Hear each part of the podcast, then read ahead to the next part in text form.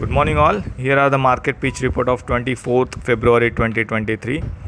In the yesterday's session, Nifty manages to close once again above 17,500 level.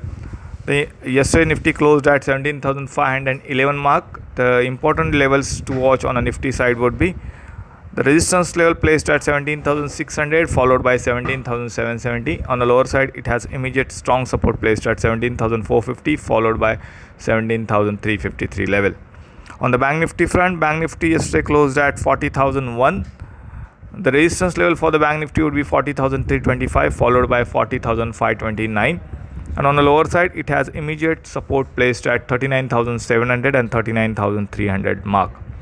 The action point on the Nifty would be buy Nifty only above 17,600. The target price would be 17,770 and the stop loss should be placed at 17,500 level.